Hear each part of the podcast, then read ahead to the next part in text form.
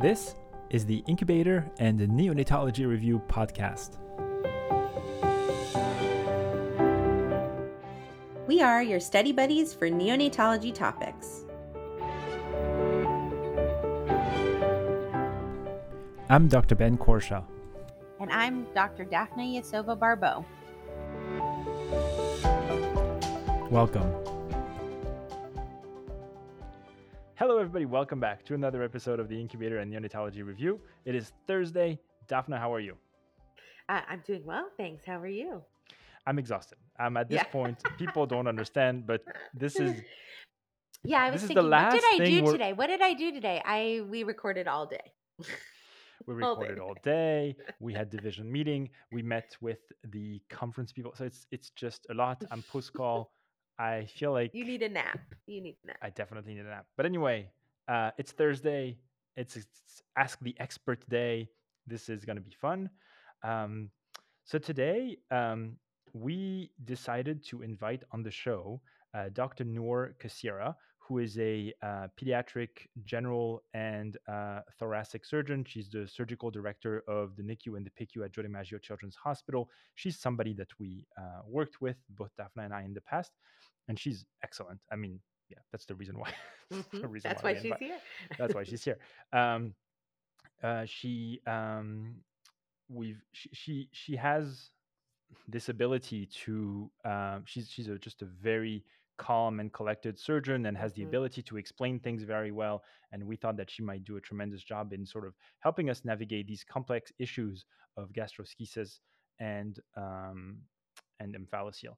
Um, she um, she sent us her bio and and just uh, briefly she she grew up uh, down here in South Florida. She did uh, she got her uh, medical degree and and went on to uh, to um, ah, I'm losing my words.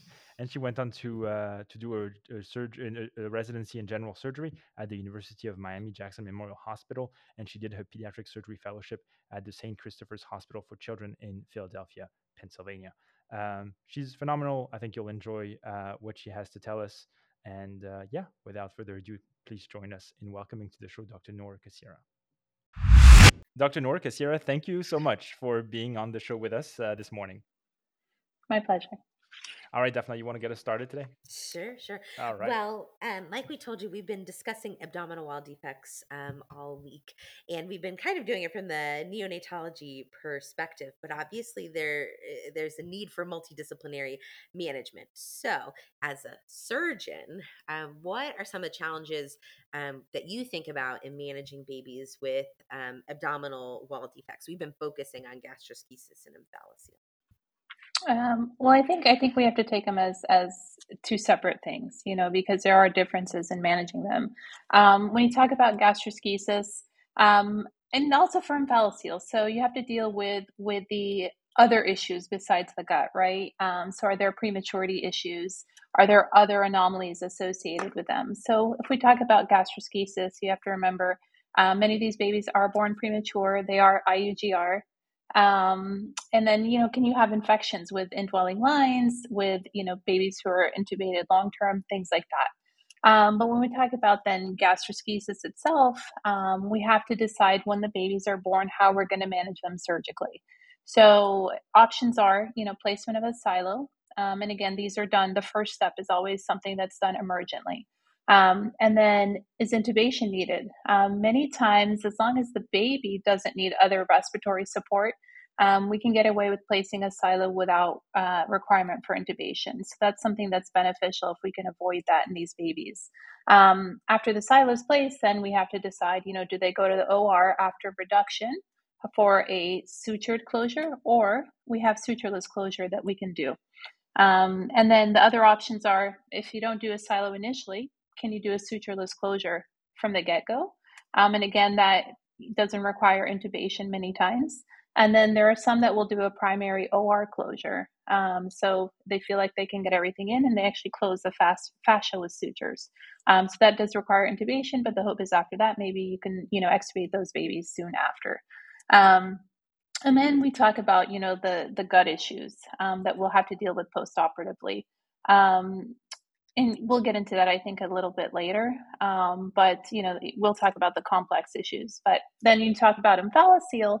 Um, you know, gastroschisis typically just has gut anomalies associated with it. Not many other anomalies, but omphalocele um, definitely has associated cardiac anomalies, renal anomalies, genetic anomalies. So association with trisomies as well. Um, and then just depending on the size of the omphalocele, pulmonary hypoplasia can be a big issue um, with these babies, especially with the giant omphalocele. Um, so they can have a prolonged hospital course and all the potential complications, you know, that that come along with it. Um, and then the, you know, the smaller omphalocele, uh, many times we are, are, able to close primarily within a couple days of birth, as long as, you know, a cardiac issue doesn't preclude that or other issues going on. Um, but when you have the giant omphalocele, those are, you know, a long-term management um, issue. Um, and they'll be in the NICU probably for a couple months um, until we can get them to that point where they're ready to go home. Mm-hmm. And so what's, in, oh, go ahead, go ahead, I'm sorry. No, you go first. No, I was going to say, you know, we like to, to uh, protocolize things in neonatology. Mm-hmm. And I mm-hmm. think we sort of, as, as intensivists, we often see these babies as, as the pathology that they present. And so what's interesting to us is to find out a little bit as to when a baby with gastroschisis or a baby with an omphalocele presents, what are some of the signs that you as a surgeon are looking for and are identifying as potential um, inkling that this might be a complicated case or maybe a smoother case? What are some of the things that we should be uh, on the lookout for when a baby is born with an abdominal wall defect? No, that's that's a great question because you know having a straightforward gastroschisis is something very different than a, a complex one. So, um, with gastroschisis, there is an um, a complex gastroschisis type, and what does that mean? So, usually those babies either have atresias, perforation, necrosis, or volvulus, um, and that makes them a complex gastroschisis. Um, so, if at birth we notice any necrosis or perforation, those need to be addressed immediately. And then you know we can either resect bowel we can you know put them together potentially but many times we don't do that initially um, from the get-go um, and we'll leave them in a silo and have to watch them closely.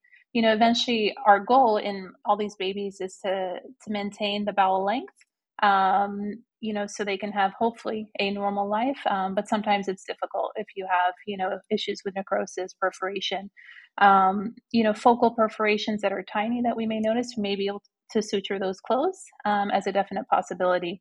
Um, but many times those babies do end up in a silo, so we can see how the bowel evolves. Um, and again, they may end up, you know, when we talk about preserving bowel length, you know, for we end up losing a lot of bowel, they end up with short gut potentially, and that's a whole nother issue in of itself. Um, you know, complicated that adds to um, potential problems, you know, with with the liver and things like that. Um, prolonged TPN, potential infections. When we deal with atresias um, with gastroschisis. So many times, what we, you know, the bowel is always very matted. It can be very edematous, you know, from the exposure to the amniotic fluids. So we don't necessarily see the atresias in the bowel itself. Um, so these babies, many times, we follow our usual protocol, whether you know it's to to close them primarily or do a silo, then close them. Um, and then we notice that like four weeks, five weeks, we're not able to get bowel function back. And then at that point, we have to be suspicious for an atresia. Um, so if we're not able to get the babies to feed, eventually, you know, they will need a re-exploration to look for atresias. Um, and again, our goal is going to be to uh, try to maintain bowel length. Um, and many times at that point, when we're that far out, we can resect bowel and, and reanastomose them. And hopefully that potentially would be the last surgery that they need. Um, and then, you know, when we talk about volvulus, so you know, can happen at, at two different ty- times in these, you know, babies' courses. So sometimes we have them in a silo, um, and um, you can imagine that the mesentery is is pretty fragile um, on these babies. So you know another reason when they're born we have them put on the side so the mesentery isn't twisted or turned. Um, but when we're in the silo, we have to make sure that we have the mesentery straight. Um, sometimes it can be twisted inadvertently, um, and then you'll start to see the bowel color change. So that's something I know that we've initiated in our NICU where the nurses every hour have to check on the bowel and make sure that the color is okay um, because you can have the volvulus or twisting of the mesentery within the silo, and that needs to be corrected immediately. then the other time it can happen, you know, we talk about malrotation and, and gastroschisis and omphalocele are always malrotated. Um, so in the future, there is always a possibility um, of them having volvulus as well. Hmm. Um, so what's what's the deal with the? You're talking about the matting, right? Which is that shiny that shiny appearance of the gut because of its exposure to the amniotic fluid uh, during pregnancy, um, and so and so that's that's bad, right? correct. It's just it makes it it makes it difficult for us to tell what's what sometimes you know?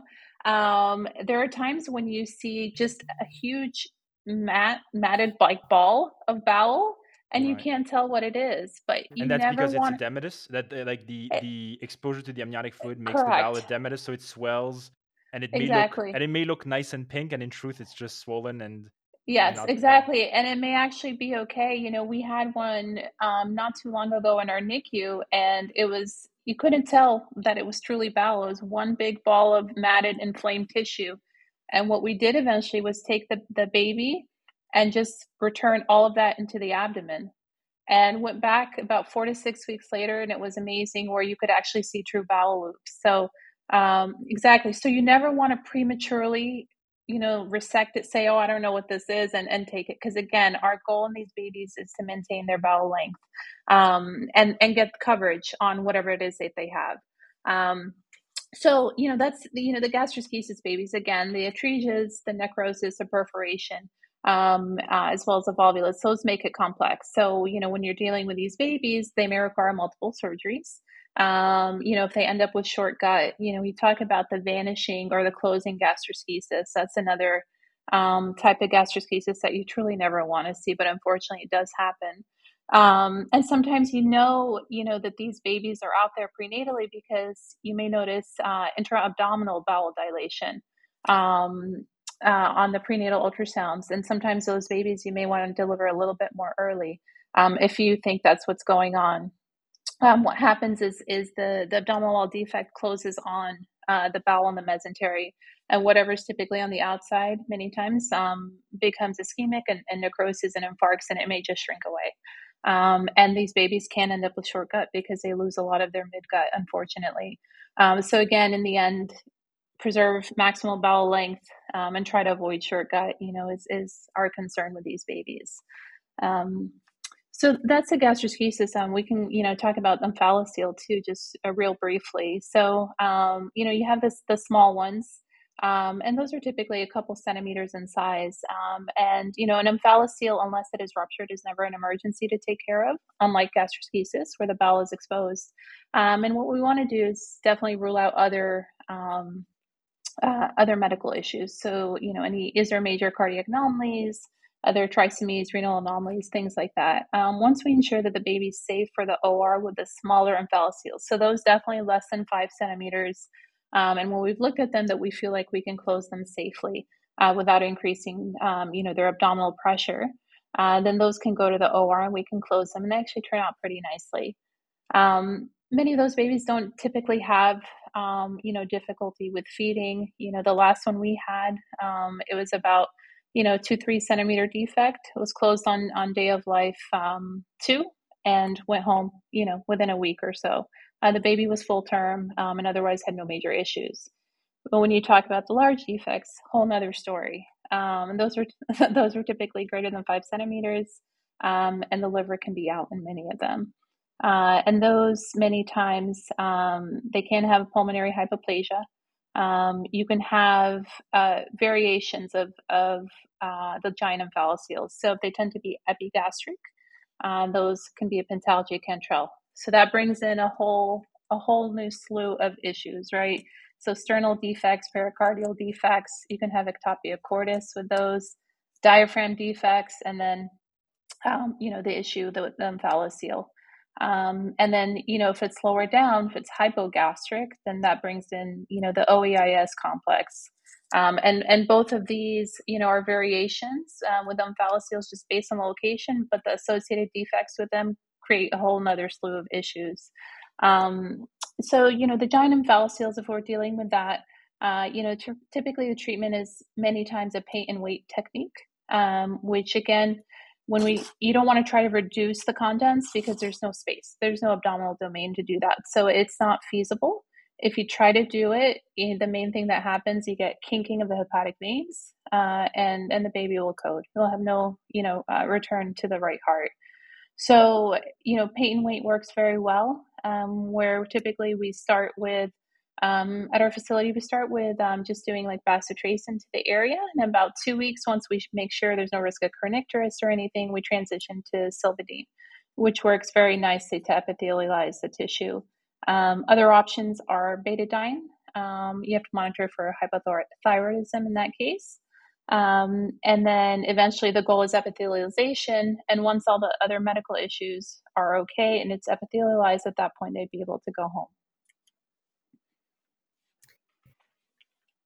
We did discuss that. Yeah, it's perfect. Yeah. Thank you.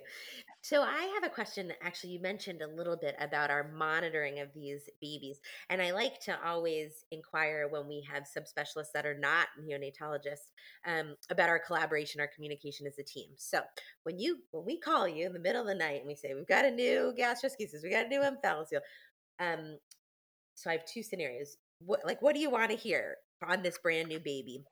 And then um, the other scenario is um, when we call and we say, you know, the, the bowel doesn't look so good. Like it's looking a little, you know, yucky with our real um, clinical terms. Um, you know, what are the things you really want us to say on the other end of the phone?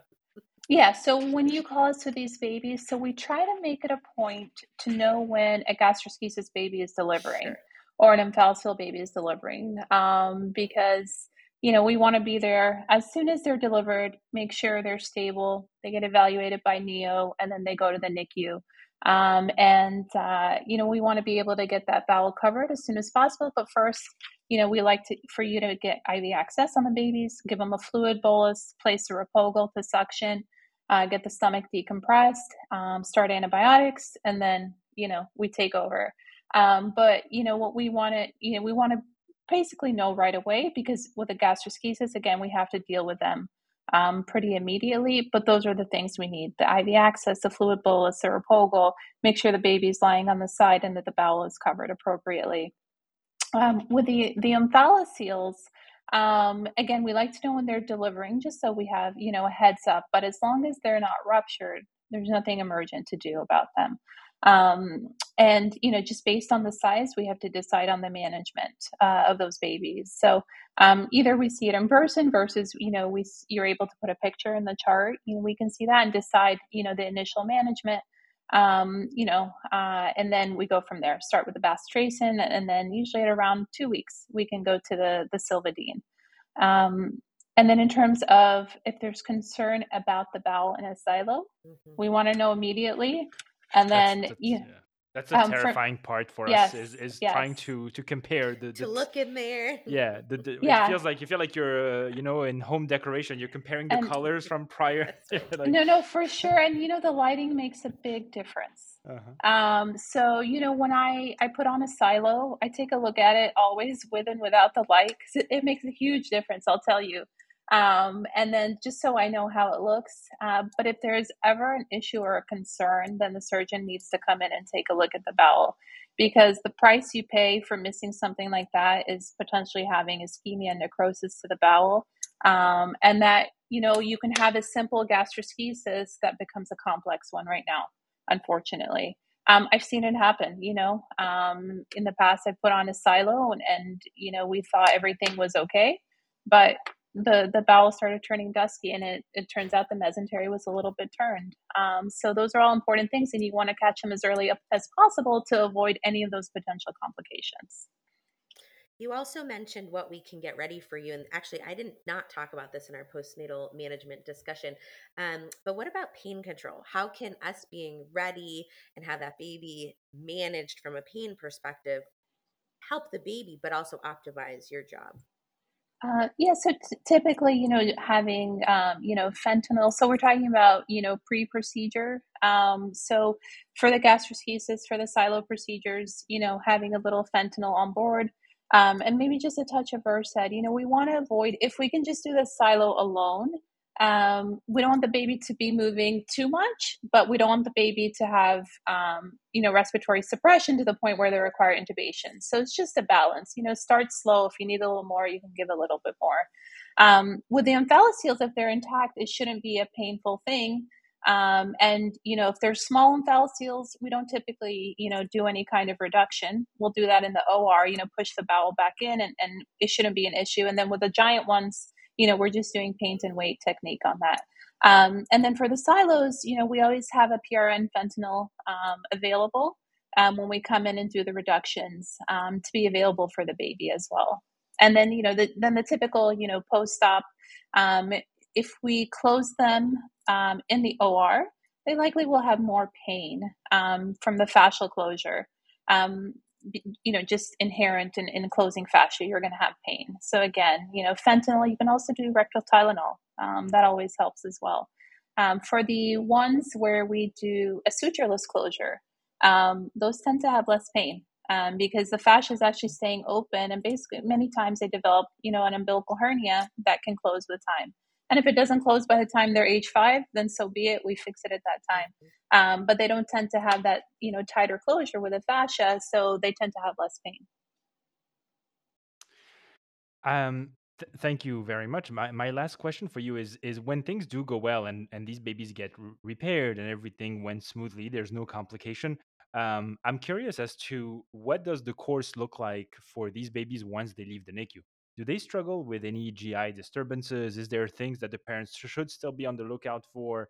Uh, can you tell us a little bit in in ideal scenarios? What are the things that parents and, and those babies have to look out for after discharge? Mm, definitely, definitely a good question. And and these babies, we always have follow up with us. You know, obviously, you know, the giant omphalocele are going to follow very closely with us the ones that we end up closing um, is, is a different story, but we do follow them and, and there are things we tell them to look out for. So um, if we talk about gastroschisis, you know, we've closed up the belly. Um, you know, an adhesive bowel obstruction is always a possibility anytime um, during their lifetime. Uh, so that's something we tell them to look out for.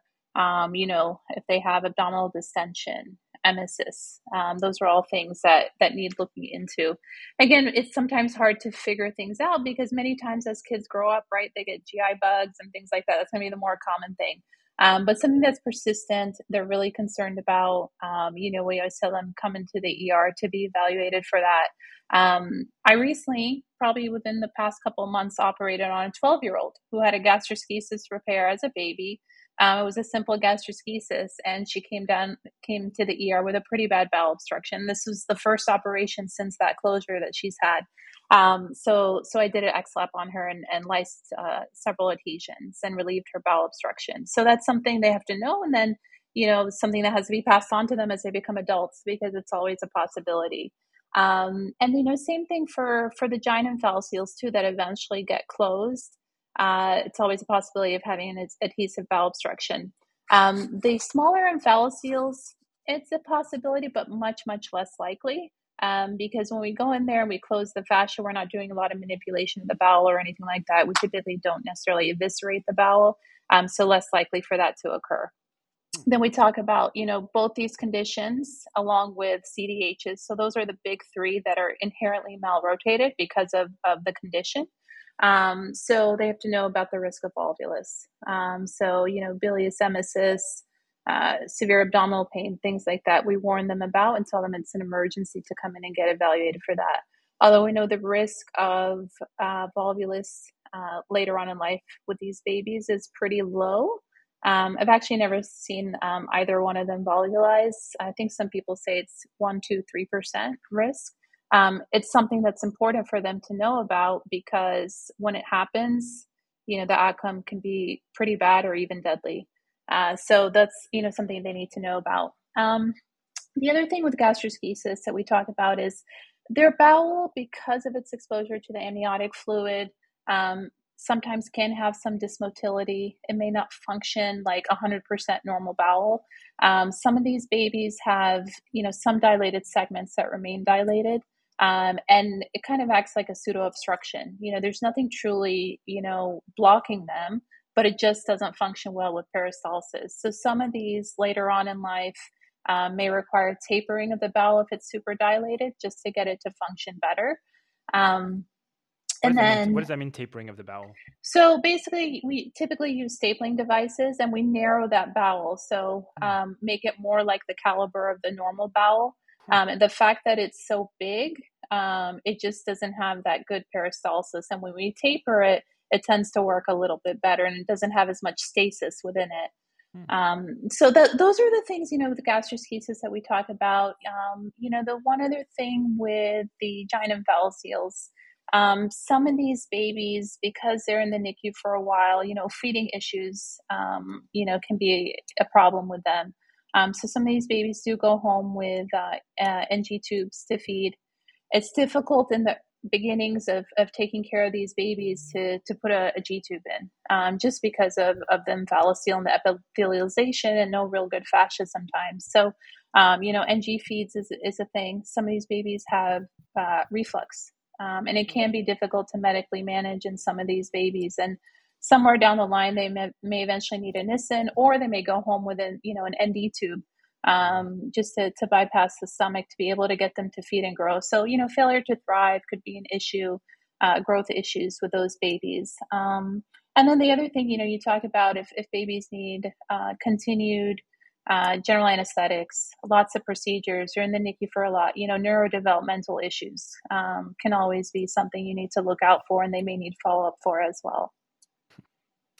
That was fascinating. I mean, it's so interesting how basically the omphalocele, if they're not giant omphalocele, from a from a GI standpoint, it's not the worst it's not worse than a gastroschisis but it's all the other associated anomalies that correct that yes it's yeah um, when we talk about you know the, the two defects we're like if you had to pick one that you would get yeah, you know right? which one's worse and and we always say omphalocele because of the associated defects many times you know yeah. um the giant yeah go ahead no, I was gonna say just because purely from the from the intestinal standpoint, it seems like omphalocele is much much smoother ride. Um, yeah, yeah. Sometimes, sometimes, sometimes we're surprised, you know. And when you when you get to the ruptured omphalocele, that's mm. a whole different course, you know. And again, mm. if you have that pentalogy of Cantrell or the OEIS, sure. um, you know, complex, it's it's much more complicated. Yeah, yeah, unfortunately, a lot of issues to deal with. Um, I don't have any additional questions. This was Noor this was fantastic. Thank you. Thank you very much for making the My time and, and being so thorough. I think this is very, very helpful because um, fortunately we don't see these cases every day. And so it's nice to have that as a reminder as to what to uh, to anticipate, what to tell parents. So um, I thought this was tremendously valuable. Thank you. Thank you very much for your time. My pleasure. Anytime. All right, Daphna. I'll see you tomorrow. Have a good one. Thank you for listening to this episode of the Incubator and Neonatology Review podcast. If you like our show, please leave us a review on Apple Podcast or Spotify. We would love to hear from you, so please feel free to reach out to Daphna and I via email by sending your messages to nicupodcast at gmail.com. You can also message the show on Twitter at nicupodcast. Thanks again for listening and see you next time. This podcast is intended to be purely for entertainment and informational purposes and should not be construed as medical advice. If you have any medical concerns, please see your primary care practitioner. Thank you.